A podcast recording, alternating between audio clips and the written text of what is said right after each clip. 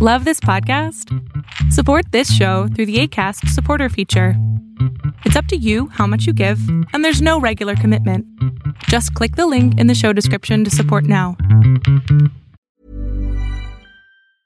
I'm Sandra, and I'm just the professional your small business was looking for. But you didn't hire me because you didn't use LinkedIn jobs. LinkedIn has professionals you can't find anywhere else, including those who aren't actively looking for a new job but might be open to the perfect role, like me. In a given month, over 70% of LinkedIn users don't visit other leading job sites. So if you're not looking on LinkedIn, you'll miss out on great candidates like Sandra. Start hiring professionals like a professional. Post your free job on linkedin.com/people today. Hey, it's Ryan Reynolds, and I'm here with Keith, co-star of my upcoming film If, only in theaters May 17th. Do you want to tell people the big news? Right, I'll do. Sign up now and you'll get unlimited for $15 a month in six months of Paramount Plus Essential Plan on us. Mintmobile.com slash switch. Upfront payment of $45 equivalent to $15 per month. Unlimited over 40 gigabytes per month. Face lower speeds. Videos at 480p. Active Mint customers by 531.24 get six months of Paramount Plus Essential Plan. Auto renews after six months. Offer ends May 31st, 2024. Separate Paramount Plus registration required. Terms and conditions apply if rated PG. Hey, it's Ryan Reynolds, and I'm here with Keith, co-star of my upcoming film If, only in theaters May 17th. Do you want to tell people the big news?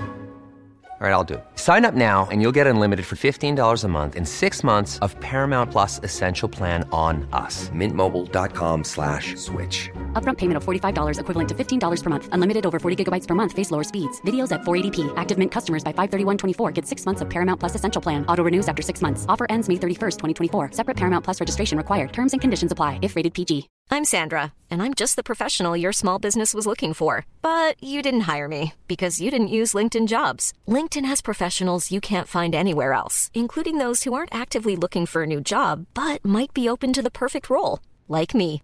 In a given month, over 70% of LinkedIn users don't visit other leading job sites. So if you're not looking on LinkedIn, you'll miss out on great candidates like Sandra. Start hiring professionals like a professional. Post your free job on linkedin.com/people slash people today.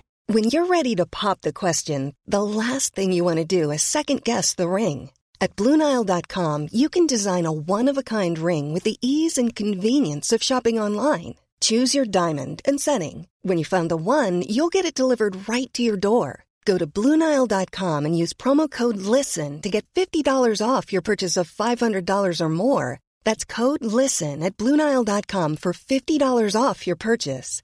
Bluenile.com code LISTEN. Millions of people have lost weight with personalized plans from Noom, like Evan, who can't stand salads and still lost 50 pounds.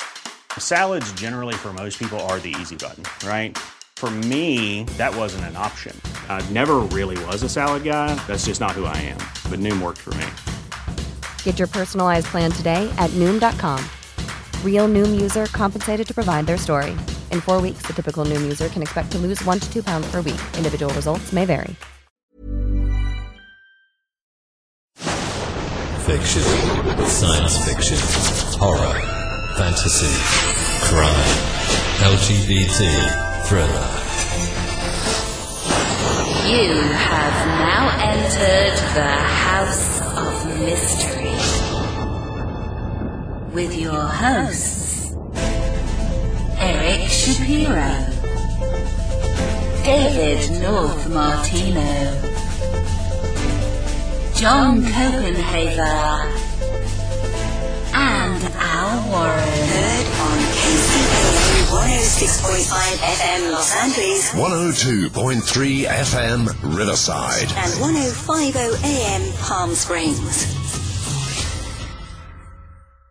Uh, joining us today is uh, we call a horror author, and his new book is called 324 Abercorn, and it's Mark Allen Gunnells. Thank you for being here, Mark. Thanks for having me. So, Mark, um, now this isn't your first book. Looks like you've written quite a few.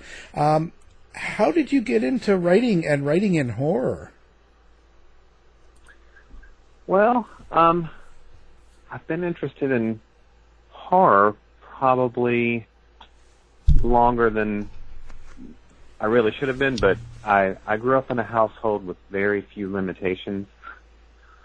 Um, I can remember my family watching the original Salem's Lot miniseries when it originally aired in 1979.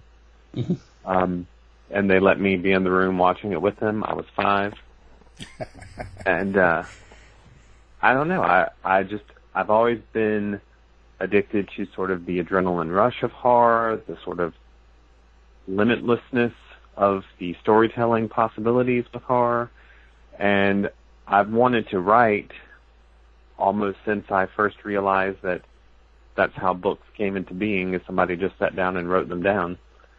Um, and since I always loved horror and it's always been my favorite genre, it just seemed natural that that's where my own storytelling uh, proclivities would sort of lean toward.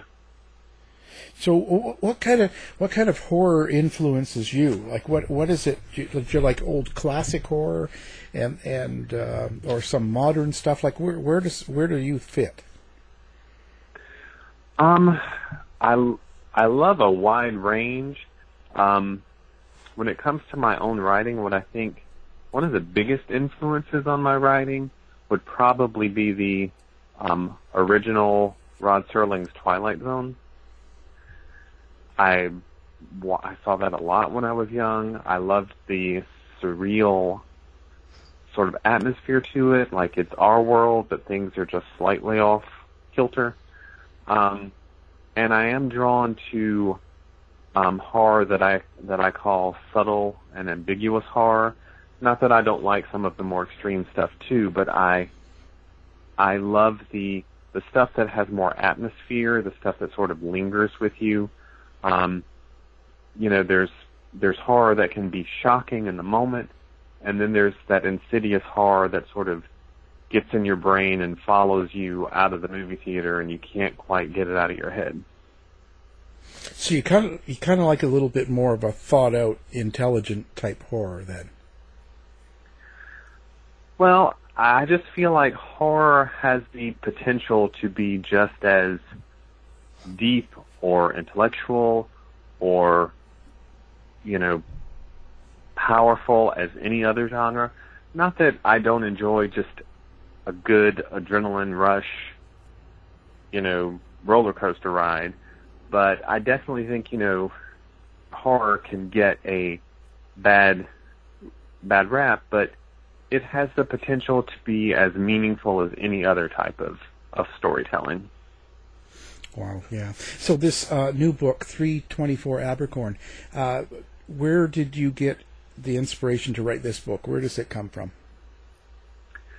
Um, I really got the inspiration from the city it's set in, which is Savannah, Georgia.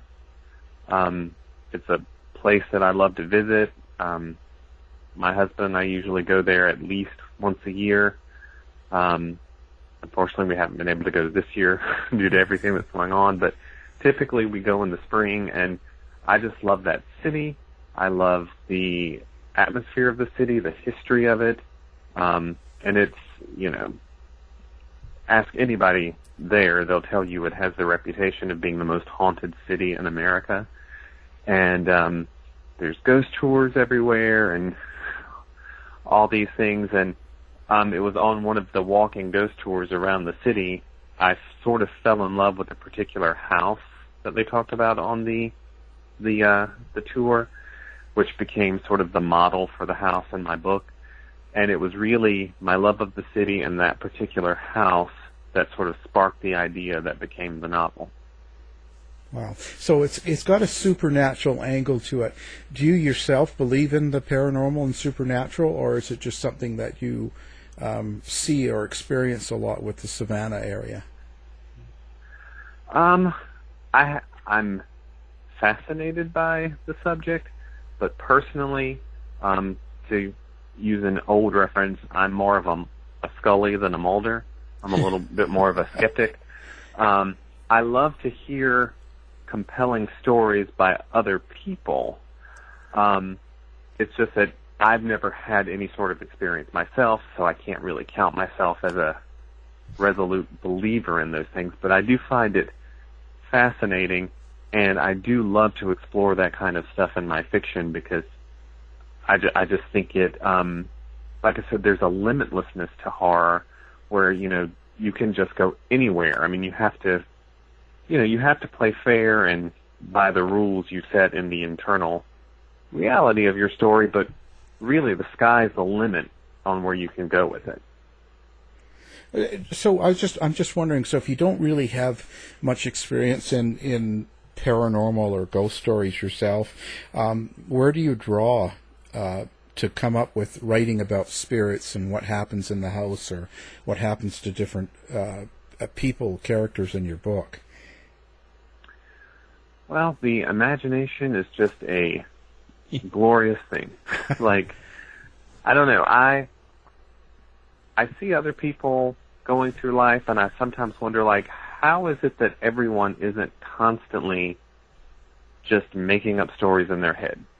Like, I don't know how people go through the day without doing that because my imagination is always on the go, and everything I see in life gets filtered through this lens where I start thinking like, how can I sort of twist that? How could I make it, you know, creepy or or suspenseful? And I, I don't know. That my brain just seems geared that way.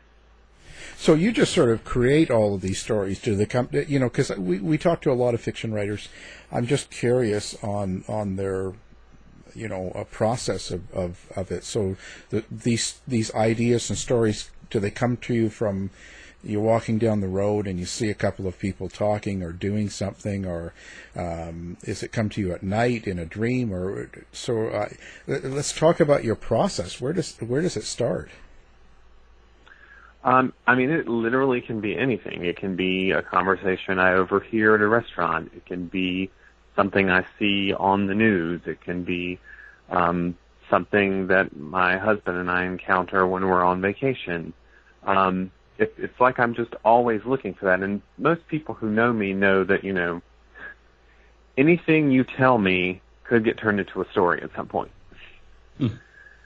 And so, sometimes it sort of gets in the back of my head, so right away, it won't be immediate. Like I won't immediately see that and think, you know, sometimes it is. I'll see that and I'll say there's a story there. Sometimes it's like, you know, months or a year later, I suddenly think, you know, that thing from back then, that would I, I know how to make that into a story now.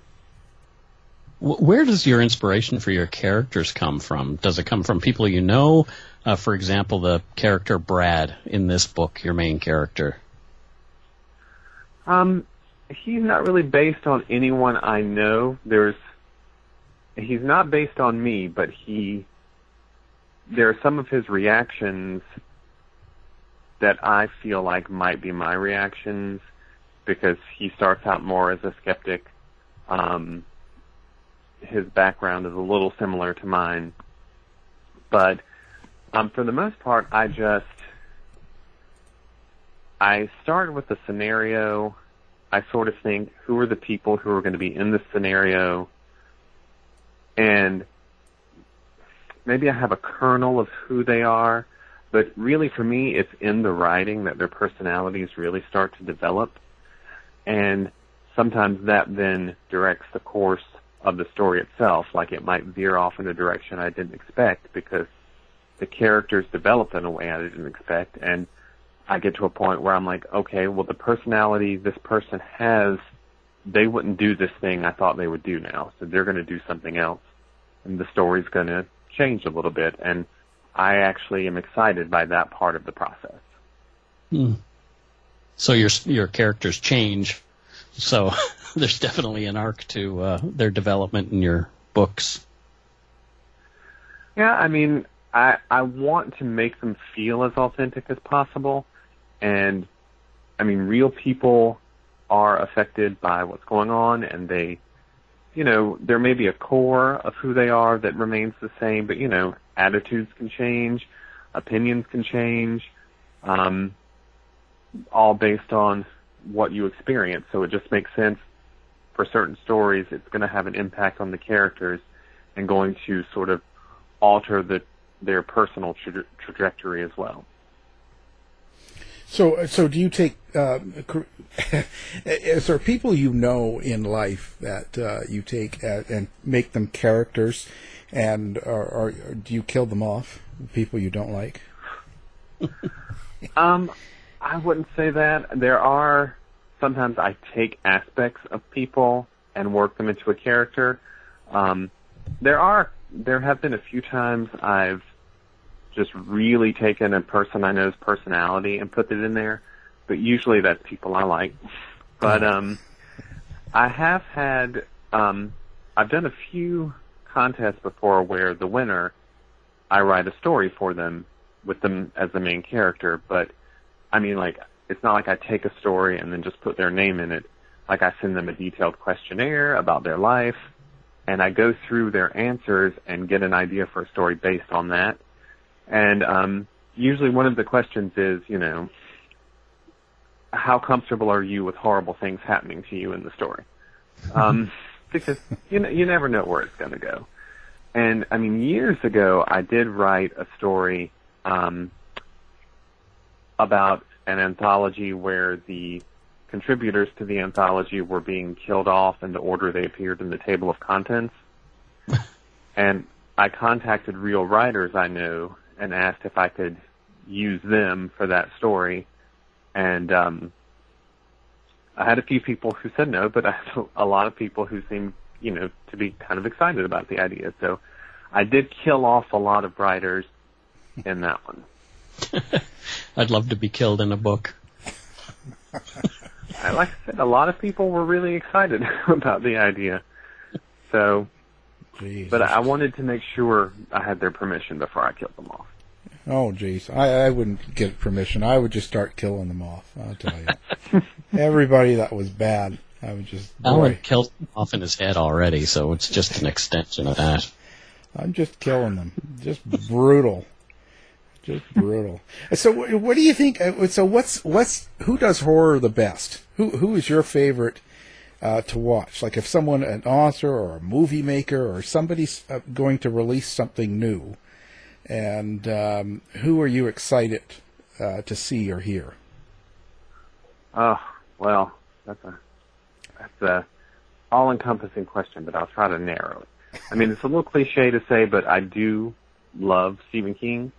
I grew up reading Stephen King. I think he is a great storyteller, and I do get excited every time he has a new book. His son Joe is also fantastic and somebody I buy every new book from. Um, some of the more recent authors I really like are um, Josh Malerman, Paul Tremblay. I, I do get every new book they have. Uh, there's some small press writers, James Newman, um, Aaron Dries, um, John R. Little, Brian Knight, Brian Hodge, um, all of those people. I also always get their books when they come out because I just think they do really good work. Um, you know, film wise, I grew up in the 80s, so, you know, I have a lot of respect for the, you know, the late Wes Craven. I loved his work, you know, John Carpenter. Um, so I, I have a lot of still 80s nostalgic love for those 80s horror films that I grew up on.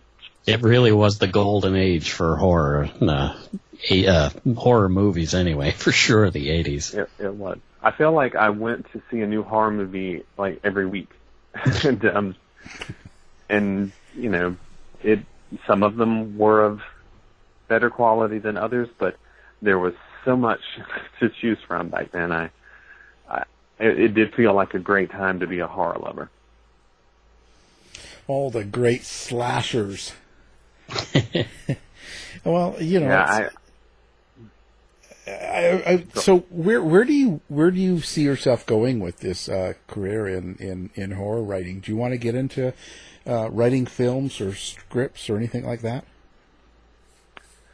Um, that's never been something that particularly interested me. I mean, I love movies, but um, I don't know. I don't feel like I have a particular penchant for writing screenplays. I, not that I've ever really tried, but I just have such a love of, you know, writing short stories, writing novels, writing novellas in the prose form. That that really is just my focus. And I mean, all I want to do is to keep doing it. I mean, I like getting published. I like, you know, hearing from readers. I like, you know, making whatever money I can. But all of that really is gravy. Mostly, I just love the process of creating, and just always want to be doing that. How is it in the um, horror world when you're writing these books and, and novellas and things like that?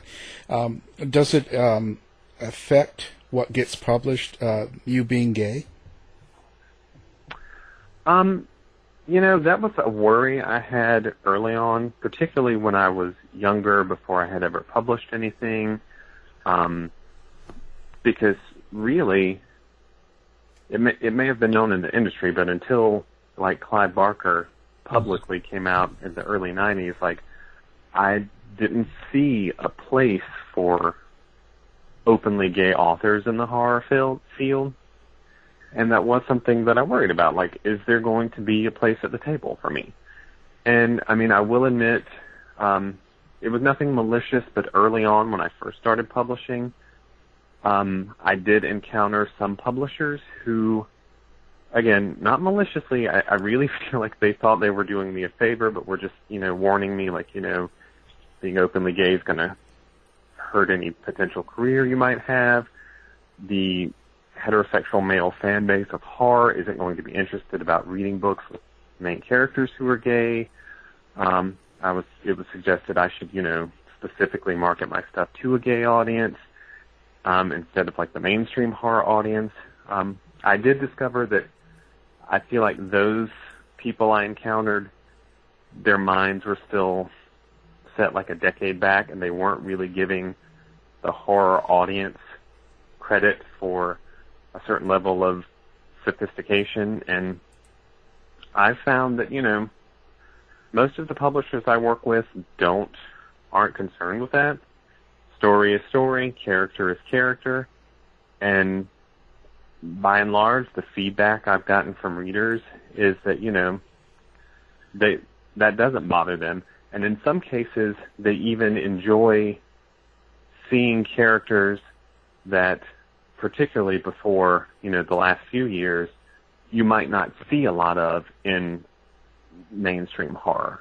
So to them, that was sort of like a bonus, like you know, it can take a familiar story and make it fresh again when it's through the eyes of characters that aren't typically in those types of stories. So Right. I actually, you know, not found that it's been too much of a hindrance.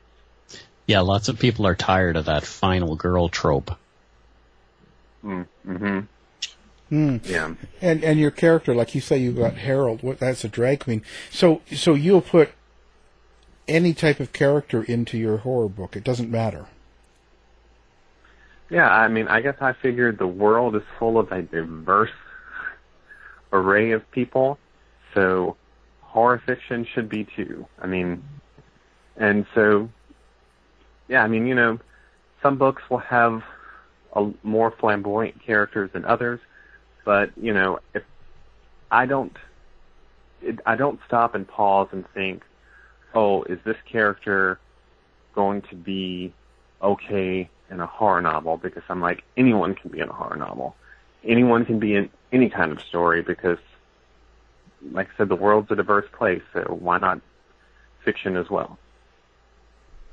So you know, so when someone uh, picks up your book and and reads it, um, kind of what what what experience do you want them to have, and what do you want them to walk away with? First and foremost, I want them to have an enjoyable experience. And, you know, that doesn't, you know, it's horror, so that enjoyable experience may entail a little bit of trauma. But, you know, I want them to sort of get swept away in the story, and mostly I want them to enjoy the characters. The characters are very important to me because as a reader, I find if I read a book with compelling characters that I get very interested in, I'll follow them anywhere. So I want readers of my stuff to really find the characters interesting and just want to see what they're going to do next. Hmm. So you really develop your characters then, like you you make them a full character. I mean, I, that is something that's very important to me because again, like as a reader, that's what draws me in. And as a writer, probably my one of the most joyous parts of the process to me is when the character starts to develop and I sort of fall in love with that character and I want to see what they're going to do next.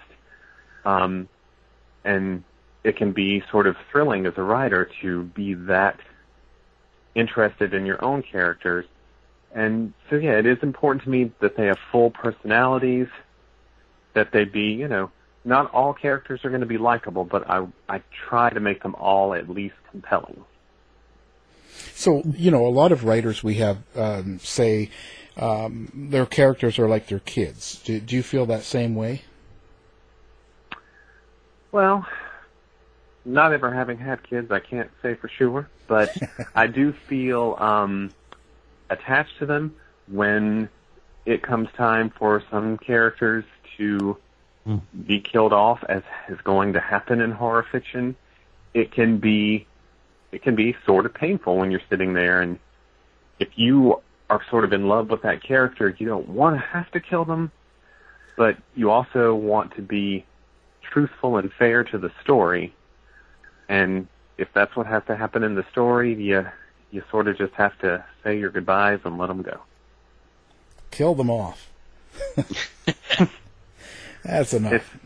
yeah, you just it just has to happen in horror. You you just comes with the territory. So I guess you're not going to have a character that reappears in several books somewhere down the road or anything. Um, I do actually have a a lot of connections between some of my books. Like some of them are very direct. Like you know, I did a whole series of books that took place at um, a college, the my alma mater actually. So even though they're not all direct sequels to each other, there are recurring characters. There are references to the other stories, and then sometimes it's even like there's a, a side a very incidental character in 324 Abercorn, who was the main character of a book I wrote, The Cult of Ocasta, and at the end of that book, he moved to Savannah, and so he popped up there. And in the book I'm writing now, I just casually have a character reading a book by Bradley Storm, which is the main character of 324 Abercorn. So I do sort of like to make those little connections sometimes between my work. Mm. Clever. Um, so now, did you do you have a website uh, of your own that people can go to and find you? Um, I I have a a blog that I update semi regularly, um, which is markgunnells.livejournal.com. Um, I I do a lot of just talking about writing, about the horror.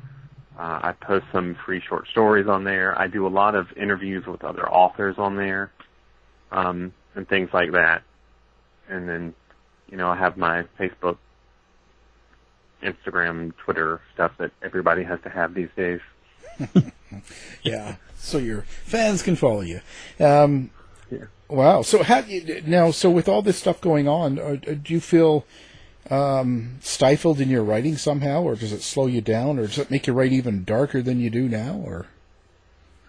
Um, I, know every writer has handled this whole situation differently. Um, for me, it's actually really increased my productivity. Um, I went through a period.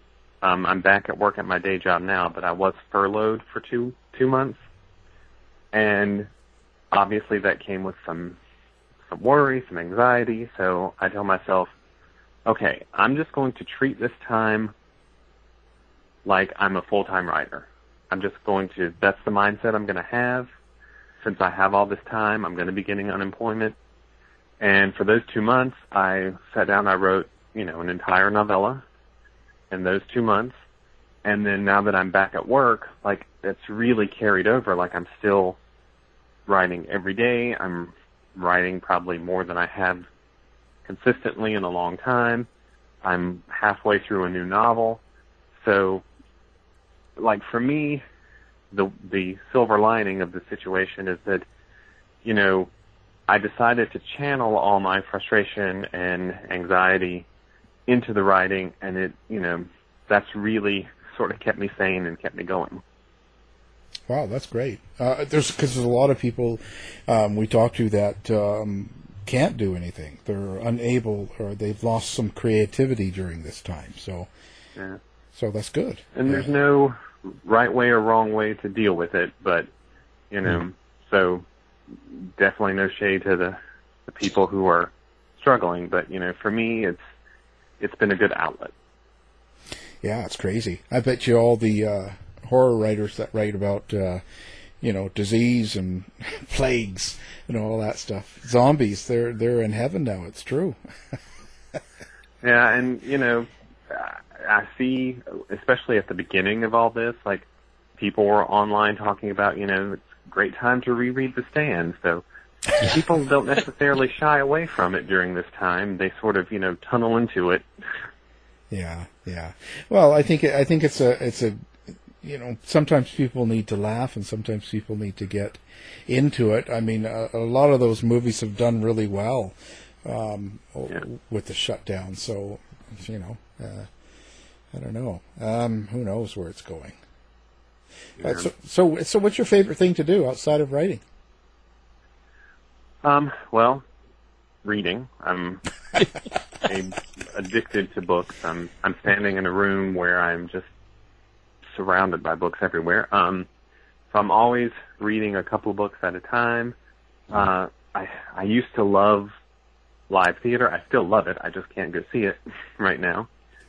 But um, but luckily I live in an area that you know typically has a very thriving theater community. So I love to go see plays.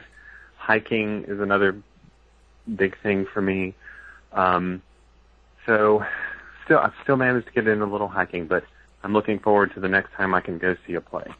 yeah, yeah. Hopefully, it's not too long, and you know we'll have to see how things go. I, I, I don't know. I don't have as much hope for the U.S. as uh, the world, but uh, Uh, it's, uh, it's a little, little odd. I, I work at a um, university, Mhm. and um, I mean we're basically two weeks out from when the new semester is supposed to start, and it's still unclear exactly how we're going to handle it. well, you just go to work with a gun.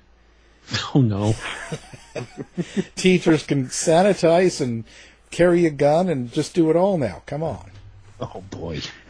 get in there, get get in there. That would be a great horror. You just go in there and start shooting everyone.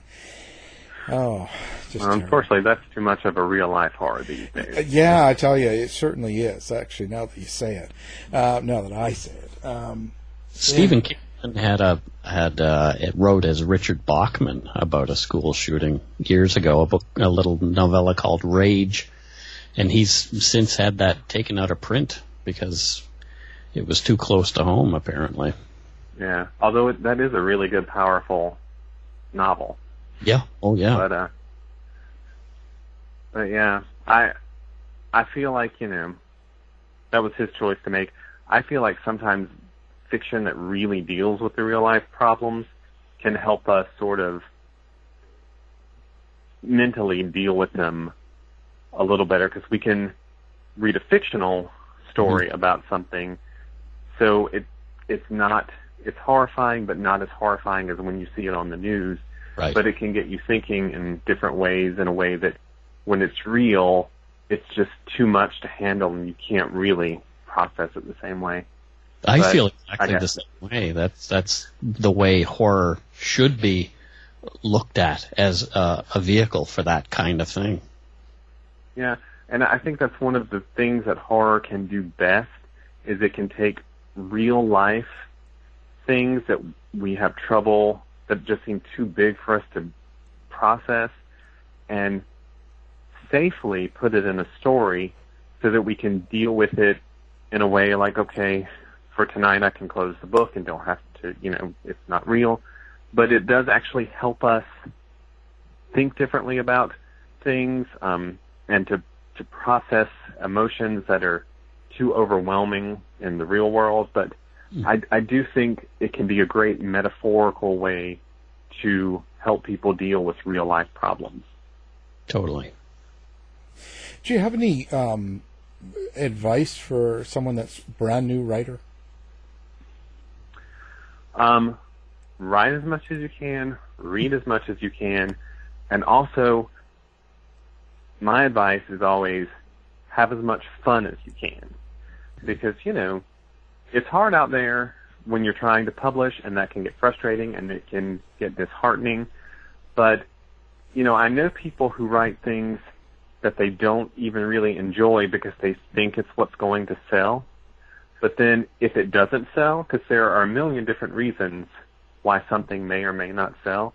So if you didn't enjoy it and then you don't sell it, then you don't, you really don't have anything. Yeah. But if you had a lot of fun and you have trouble selling it, well, nobody can take the joy you had from it. So, and I actually think the best fiction is fiction where I can feel the writer's joy in it, where I can tell they were having a good time and it, it's kind of infectious. So write as much as you can and have fun. Don't put too much pressure on yourself. I mean, you need to always strive to get better. You need to strive to, you know, get into good markets. But, you know, don't beat yourself up to the point that it becomes like a, like a chore and something you dread doing. Just keep that fun in it. Yeah. Be That's like, uh, t- uh, you know, titty titty gang bang. Oh, God. oh no! I w- every scene I wrote with that character, I was always laughing. I bet. Yeah, that's uh, you know that's an interesting. Uh, th- I think that's Mike's name uh, when he's off air. Oh. But Okay. Oh. Well, I'm not saying he stole it from me, but I'll let him use it. uh, no, I'm just giving him a bad time. Wow. Well, you know, um, it's it's certainly an interesting category, and certainly, um, you know, it's good to have you on the show and talk to you. And uh, um, the book we've been focusing on is three two four Abercorn, and we'll be having that on our website. People listening can do one click, pick up the book, or find uh, the author's uh, blog page. We'll have that up there too. So our guest has been Mark Allen Gunnells. Thank you for taking the time to talk to us. Thank you very much for having me on. It was a good time. Thanks, Mark. To find out more about our show, guests, or to listen to past shows from our archive, please go to www.houseofmysteryradio.com. Show's over for now. Was it as good for you as it was for me? Well, good night. This has been a production of Something Weird Media. I'll be back. Even when we're on a budget, we still deserve nice things. Quince is a place to scoop up stunning high-end goods for 50 to 80% less than similar brands. They have buttery soft cashmere sweaters starting at $50, luxurious Italian leather bags, and so much more. Plus, Quince only works with factories that use safe, ethical, and responsible manufacturing. Get the high-end goods you'll love without the high price tag with Quince. Go to quince.com slash style for free shipping and 365-day returns. Hey, it's Paige DeSorbo from Giggly Squad. High quality fashion without the price tag. Say hello to Quince. I'm snagging high-end essentials like cozy cashmere sweaters, sleek leather jackets, fine jewelry, and so much more. With Quince being 50 to 80% less than similar brands. And they partner with factories that prioritize safe, ethical, and responsible manufacturing. I love that. Luxury quality within reach. Go to quince.com slash style to get free shipping and 365 day returns on your next order. Quince.com slash style. You've been listening to the House of Mystery radio show. To find out more about our guests, hosts, or shows, go to www.houseofmystery.com. Show's over for now. Was it as good for you as it was for me? Well, good night. This has been a production of Something Weird Media. I'll be back.